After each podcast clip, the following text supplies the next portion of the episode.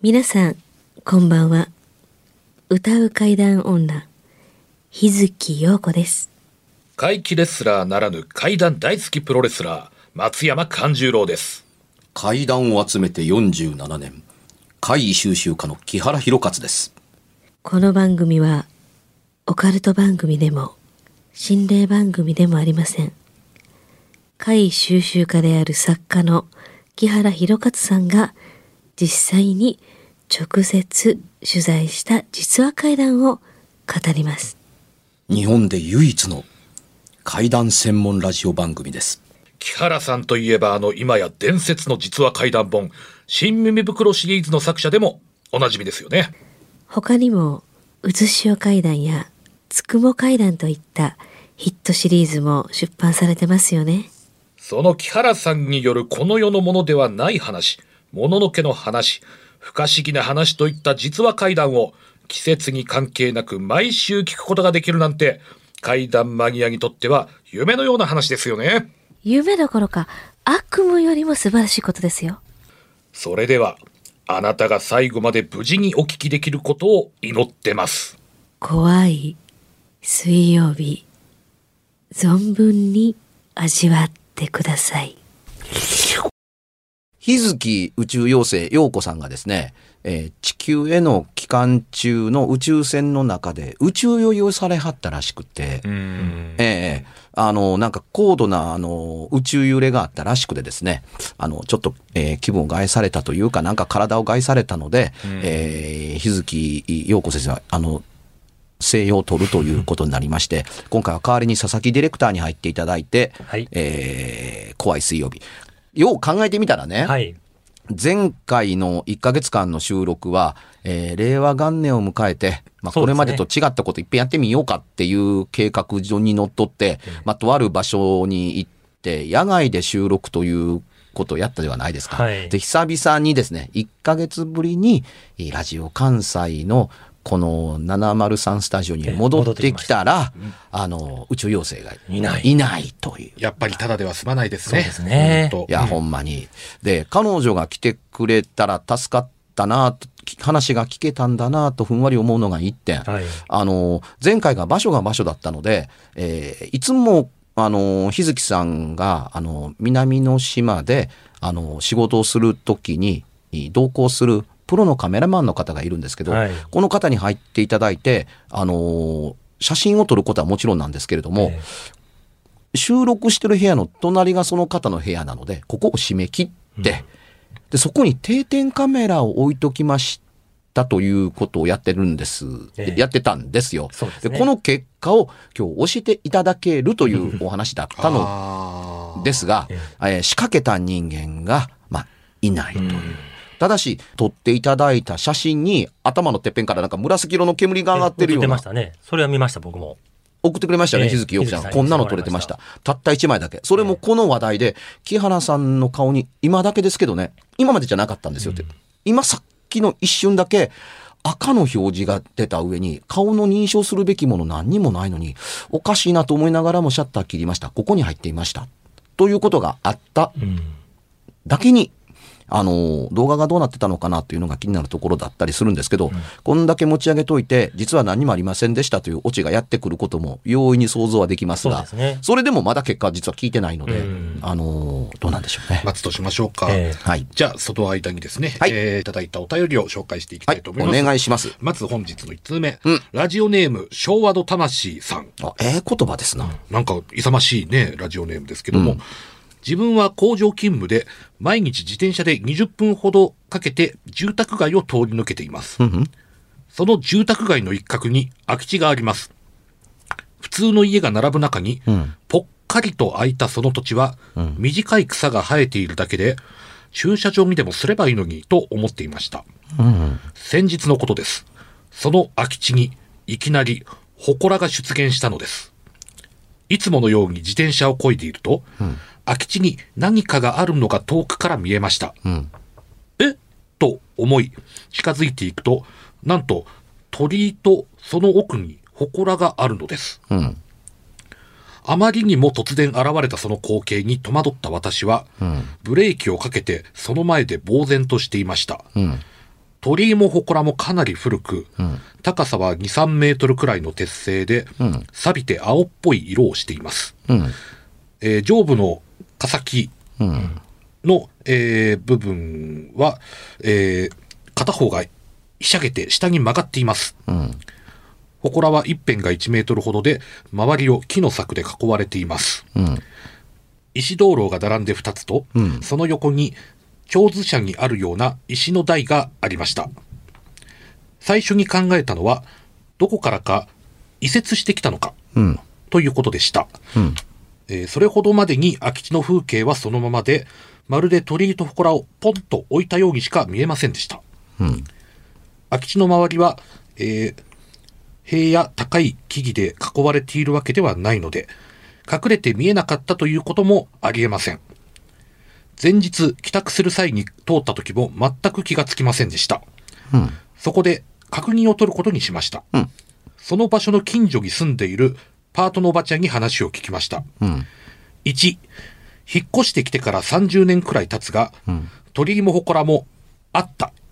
うん。そのおばちゃんが後日見に行ったら、その同じものだったそうです。うん。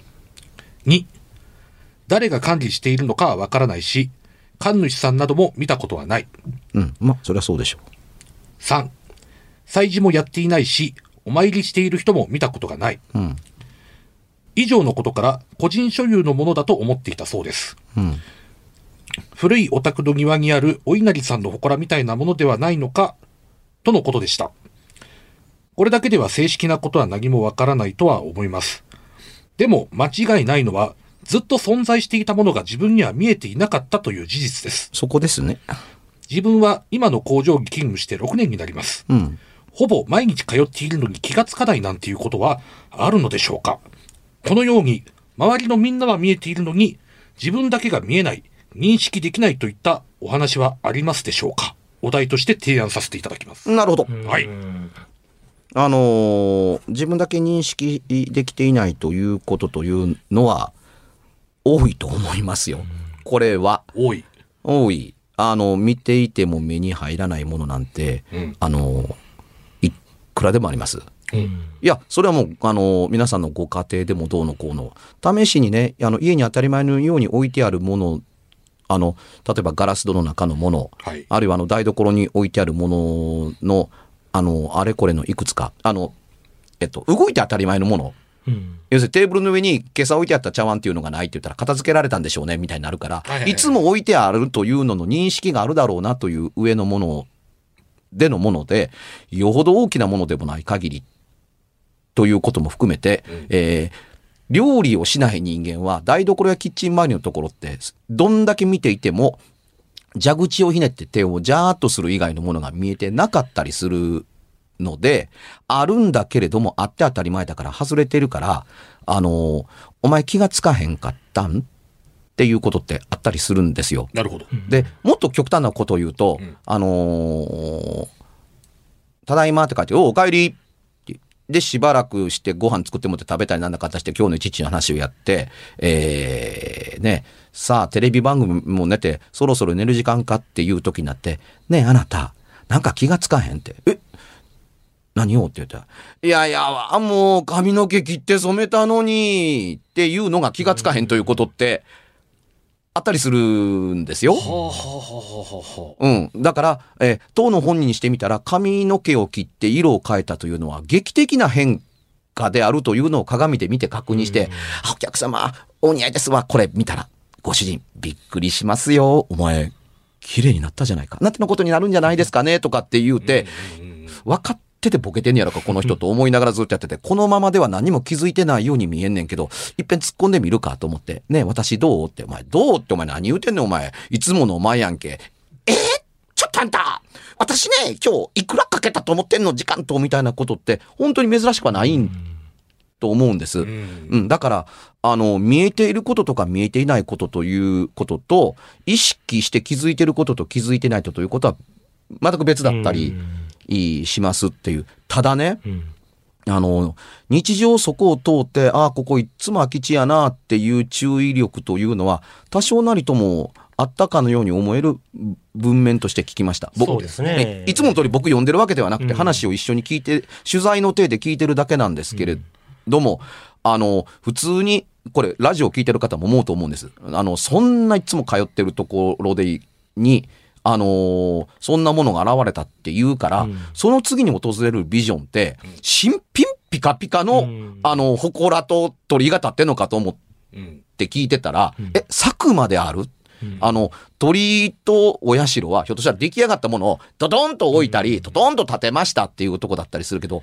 え、策はそうはいかんの違うかなと思ったりするとき、んいう体で聞いてると、今度は、それはとっても年代を経たものであった。うん。ボロボロみたいですもんね。っていうことだったり錆びたりとかうん。曲がってたりとかして、でね、あのーここの、あのーこうね、あの、驚くべき、なんか、どっちがおかしいのという基準から言うと、うん。この方がおかしいんです。うん。お。あの、ないものだという確認を何度かやってないものだという認識をしていて、いつもないなと思っているということがない、ない限りはうん、見た時のショックがあるわけないんで。うんしたがって相当長い間見ないことになってたんですよ。そうですね。その人の中では。うんでうん、理屈上ね、あの、当たり前のように書いてあって通り過ぎられそうなところだったりするんですが、取材での最大のポイントは何かというと、空き地ということを普通に書いてあったりします。うんそれはね、確認して付けられた後の名称なんですよ。うん例えば、さら地と呼ばれているところに祠が立ってるわけないでしょ、うんうんうん、そうですよね。うんうん何にもないわけですから、ね本来、さら地っていうのはそうですよね。ええで、建物と建物の間にぽっかり空いているのは、あのーおそらく前は何かあったであろうものをなくして、さら地に一辺になってるはずです。うんだって草は生えてるけども、木が植え込んでないならそうでしょう。あのーうん家建てようにもこんな木生えとったら建てられへんわっていうような体が残ってるはずですが、あの、樹木がないということは、んそれは樹木建ってないやろ。もっと家建っとってんから。うんみたいなものが、あの、おそらく更地になったからだったりするはずなんですよ。したがって、更地であるという認識があって、それを更地という言葉を使わずに、うん空き地と認知してうん、ずっとそこまで、あのお過ごしてきたわけですから、うん認知という時点でうん何もなかったからこの人は心の中で空き地と呼んでたんうんうんうんうんまあ一応認識はしてたってことですね、その場所のそ。う。で、それは何もないという確認をやってないと成立しない認知ですよね。そうですね。うん。で、気がついた途端に、こんなものが見えなかったなんてあるわけがないだろうというところが面白いところではあったりするのですが、うんこの人の認知が鍵であることは間違いないので、うんおかしいのは祠がこの人かって言ったら、この人に決まってます。いくらなんでも突然ね、うんあの、テレポート現象に現れるわけではないし、何よりの証拠に、あの、近所に住んでる人から聞いたら、え、うち30年住んでるけどこれずっとあるようん。って言ってるから、まあ事実の方が事実なんですよ。えということですから、周りの事実の認証の方が正しくて、うん。この人はボケてんのかというふうに、多分質問を受けた人が何言うてんのって、あそこにこれ前からありました的に聞きたいんでしょ、そんなこと聞いてるけど、うん。30年前からあるわよっていうような感じやったりする答えをもらっていて、本人は、はあ、そうですかと、頭の一つもポリポリと書きたくなるという状況があったんでしょうね。え。で、あのーあるはずのものが見えなかったり、見えないはずのものが、あの、見えたりするのというのは、僕にとっては、あの、道義なんですよ。うんどっちが片っぽが貝で、どっちが片っぽが貝ではないということは、ないんですよ。うんあのー通俗的に言われる心霊写真ってなんでふんわりしていい加減やという言う言うかというと、なん誰も写ってへんやんか、これっていうに、な、なん、どこがこれが心霊写真やいとお前、騒い、騒いでんねんって。違うねん。これ、人を撮ったんやって。人を撮ったんやって、お前、誰も座ってない座布団しか写ってないやんかって。そうやねん。お母ちゃん撮ったのに、映ってへんねん。で、よう見て座布団。人が正座して座ってる形に凹んでるから。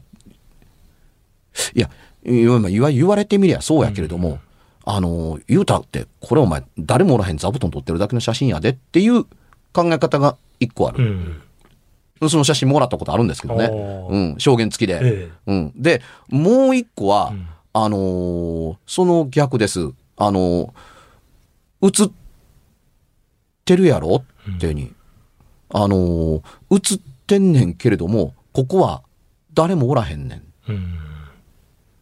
というような、えっ、とね、東京のとあるところにある、あの、おマンションの9階にあるペントハウスとしてええ、後付けで建てられたかな？というイメージを、あの、するぐらいの、ちょっとその下とは違う形で、で、上に乗っかってる家にお住まいの方がいらっしゃったんですよ。えで、ここのね、奥に、奥というか、まあ上なので、うんパーティールームみたいなものが、あの、い一番奥にあって、外の屋上のテラスみたいなのに出れるみたいなうん。手だったりするんですが、あの、ここで、パーティー会場的に使ってるからというので、家の人間はまあそこまでフルに、あの、面積を使ってないという形なんですが、そこでパーティーで写真撮ると、えあの、必ずね、人数が合わない写真が撮れる。え。へえ。で、全員が、ここに写ってるこれ、誰？っっていうふうに、個人宅なので、招待してない、知ら知らない人って。いないんですよね。ですよ。これが毎回写る人が違う。同じじゃないんですね。同じではない。はあ。でね、あの、うん、これフィルムの時代です。ええあの、いない時に撮ってみたらどうなるかっていうと、ええ人がいるんですよ。立ってるんですって。現像したらわかる。と撮っててええ、なんか映ってんのかねっていうのは、フィルムの時代だからその場ではわからない。ですわからないで、プリントししたらええ、あの、時々映ってるんです。誰これ？っていう人が、という話があるん、という家あんねんけど、僕の友人がね、えお前興味あるかと言われて、はい僕じゃないんですよ。ええうん。あるっていうふうに。なあの、いっぺん紹介がてらに連れてってあげるわっていうふうに連れてってもらったってた時に、まあ特に工作ができひんようにというんで、映るんですと思ってって、僕写真、写真撮りに行ったんですよ。え。へえ。はあ。面白いことしに行ったね。で、紹介されて、ええあの、すいません、僕の友達なんですけれども、あの、この部屋撮らせてくれっていうふうに、でシュッとカメラ見せて、ええこれでっていうふうに、だから最初から仕込みがあるのではなくてうん、あの、あれ、袋でパッケージングされてるでしょ。そうですね。うん、これを家主の前で切って、おうーん、ここから、あの、撮らせていただきます。で、あの、よかったら、写った写真、あの、見せていただけますか、うんいや、見せていただくどころか、んな、写ってようが写ってまいが、もうネガも何もかも差し上げます。僕興味があって来たんでっていうので、撮りに行ったんですって。うん。どうなった？でね、あの、部屋のあちこち、バシャバシャバシャバシャ。最初は外のベランダが見えるところから撮りました。で、バシャバシャバシャバシャ撮って、で、あの、あ、もうこれ以上巻き取られへうん。んというところまで来て、あ今日はどうもありがとうございましたっていうので、まあ、時間にして30分あったかどうか、あの、実際撮影してる時間は、うん、なんか思い、思いのまんまに、まあ撮ってみました。こんなところにも映ったらおもろいかなぐらいに上見てみたり、下見てみたりっていうのを撮りました。なるほど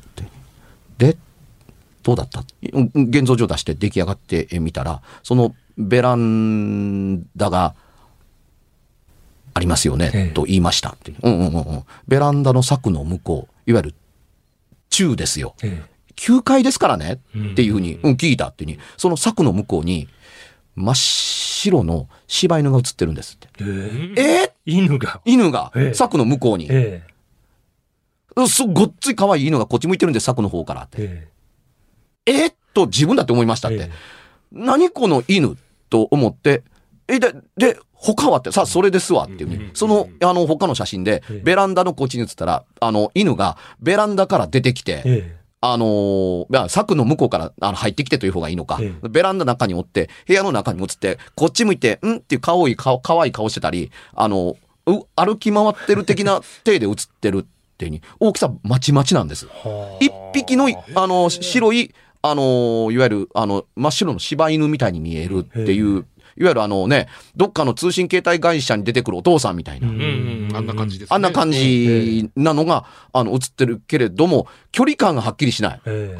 大きさがはっきりしないと言えばいいですか。あの、いわゆる、えーっと、まあ、遠くに見えてりゃちっちゃい子犬、うんちっちゃい子犬なのかっていうところですけど、近くにいるものはいやいや大人の犬に見えるっていうところだったりするけれども、うんあのーフィルムですから、あのー全部にピントが合っているので、うん家の奥から何から何までっていうところだったりするけれども、犬もその対象になっているかのようにちゃんと実像を結んでるんですよ。はあ。まあ、光学カメラだから見たまま撮ってるんでしょという答えは簡単なんですけれども、あのー後ろでパシャパシャ撮ってるのはご家族見てたりするし、うんカメラの前に立ってないだけで、うんカメラの後ろにはおるんですよ。うんあ嬉しそうにフラッシュ焚いてパタパタ家の中で撮ってるから、というので、その場に犬がいなかったことの承認にはことを関わる。うんファミリープラスその人と紹介してくれた人とっていうのがいるのでって。で、これを見せたらええ、犬がおんねやろっていう写真です。そんなにはっきり写っとんですね。うん。というのが撮れたんですけれども、誰の認知も出なかった。だから、やっぱ、行った僕にしてみたらね、うん一人多いんだよね。という家で撮ったんじゃなくて、一匹多いというしか思えないという写真が撮れましたけれども、というところだけれども、あの、ご家族に差し上げたら、えうわ犬やって。いや、犬は知らんなみたいな感じでっていうふうに、あ、あんた、せめて根が渡すんやったら髪焼きは持って帰ってきてほしかったっていうふうに、いや、もう結構前ですから。ただし、そのマンションは今もあると思いますよ。家主がそのままかどうかはわかりませんけれども。えうんうん。これがね、あのーとある業界では割と名のある人の家なんですよ。それはもうね、あの、普通の人が住んでる体ではないでしょ、条件から言うて。まあね。ちょっと名のある人なんパーティールームもあって。あってっていうとこですから、人をお招きするだけのことの、あのー人ではあったりするんですよ。うん。で、人をお招きする、まあ、どうどういう意味でしょう。パブリックな仕事してはるからっていうことやから、あの、すいません、あの友達が写真撮らせてくださいっていう尋ね方をすることにしても、ああ、うちのあの奥の部屋ね、みたいなことぐらいな感じで、あのーなんかおかしな人が訪ねてくるというよりは、人が訪ねてくることが多かったりするから珍しくはないという形ではあったりはする。うん。だそれにしても、犬はさすがに初めてのパターン。犬まで招待する。ねえ。まあそう。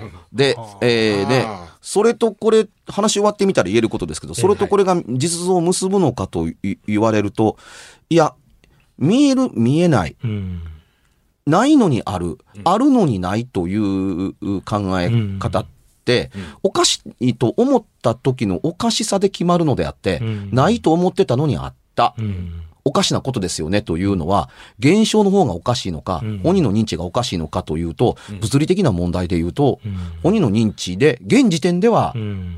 で、なぜ私はそれに気がつかなかったんでしょうねというと、まあ、まるでベールに隠されたようにだとか、うん。意識はせんでええよという形で、何かのスイッチがオフになっていて、うん。何かのきっかけでオンになったからうん。うんと思えなくはないですよね。うん。で、あの、人は時々隠れる時に気配を消して姿を消したかのように存在感をなくすということは、できなくはないものだったりすると、思うことがあったりします。そんなことやったって目の前に見えてるやんっていう。そんなことは分かってるけれども、あの、しばらくしたらふっと消えてなくなるかのように気配をなくして、あの、存在の範疇、相手の意識の存在の範疇から消えてなくなることは、あると思うん、できると思うんですよ。で、そういうことが本当にできなければ、いわゆるところの隠れることが上手でなければ、あの、傭兵のスナイパーとか、うん、あの、ゲリラ部隊のエキスパートっていうのって、存在せえへんの違うかなと思わんでもないです。な森の中歩いたらすぐわかるやん。草がガサガサ、歩けばパチパチっていうとこだけれども、それでも人の存在感を、あの、相手に、あの、悟られることなく接近することが可能な人たちがいるというのならば、あのー何でもかんでもおかしいわけではないけれども、何もかもがないとも言い切れないということになると思いますよね。ただ、不思議な体験されたとは思います。そうですね。もしかしたら、うん。あの、気づいてないだけで、我々や、この番組聞いてる皆さんの身近にもね、あるかもわからないですね。そうですねこういうことは。うんいやー、ありがとうございます。ありがとうございます、はお便り。はそれでは、えー告知のコーナーでございます。はいえー拙者松山勘十郎はですね、えー10月の6日、んうんえー地元新潟は田上町、うん田上町民体育館で5年ぶりとなります、えープロレスの公演を行います。松山勘十郎15周年記念凱旋舞台としまして、ん拙者の主催する大衆プロレス松山座初めて新潟に参ります。故郷に錦を。イエス松山勘十郎で検索したらいろんな情報や SNS と出てきますので、ぜひ検索してください。SNS を超えてリアルに会いに来てください。よろしくお願いします。よろしくお願いします。さて、私ですけれども、令和元年5月25日に発行されました、つくも会談最終夜の第10夜。これにて10年間かけた一人でやる百物語というのの文語版の完結。平成からスタートして、あの、単行本が完結した後、文庫版にバトンを渡して、文庫版の最後が平成元年に間に合いました。だえー多分ね、まあ少なくとも、あの、僕の書籍上というか、事実上、令和元年を迎えて最速の階段もんやないかなと思ってたりします。僕としては初めてなんですけどね、もちろん。で、これに合わせて、つくも階段の、あの、1夜から、あの、7夜まで、全部重版がかかりました。ありがとうございます。よいよいよいよ。ええ。で、だからあの、つくも階段は文字通り、令和に書店に並ぶ階段に生まれ変わりました。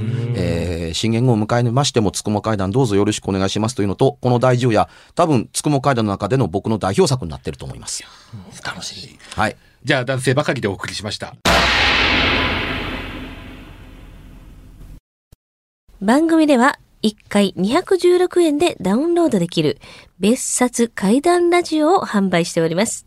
ちょっと普通の地上波のラジオでは放送できない僕の体験を、あの、語っています。二度と本の形でまとめるつもりのない話が入っていますので、ぜひお聞きになってくださればと。どうやったら帰るの？詳しくは、ラジオ関西の怪談ラジオのホームページをご覧になって、ぜひともお買い求めいただければと思います。今夜はいかがでしたでしょうか？何もなければいいんですが。え？ちょっと、あなたの城、誰ですか？番組ではお便りや感想のほか、あなたが体験した怖い話や、あなたが聞いた身近な人の不思議な体験、また怖い写真や曰く因縁のあるものなどもお待ちしています。メールの宛先は階段アットマーク jocr.jp k-a-i-d-a-n アットマーク jocr.jp ファックスは078-361-0005 078-361-0005おはがきは郵便番号650-8580ラジオ関西階段ラジオ怖い水曜日まで。ぜひ、本物の怖い話を私に教えてください。お相手は、歌う怪談女、日月陽子と、怪談大好きプロレスラー松山勘十郎と、そして階段を集めて47年、木原博一でした。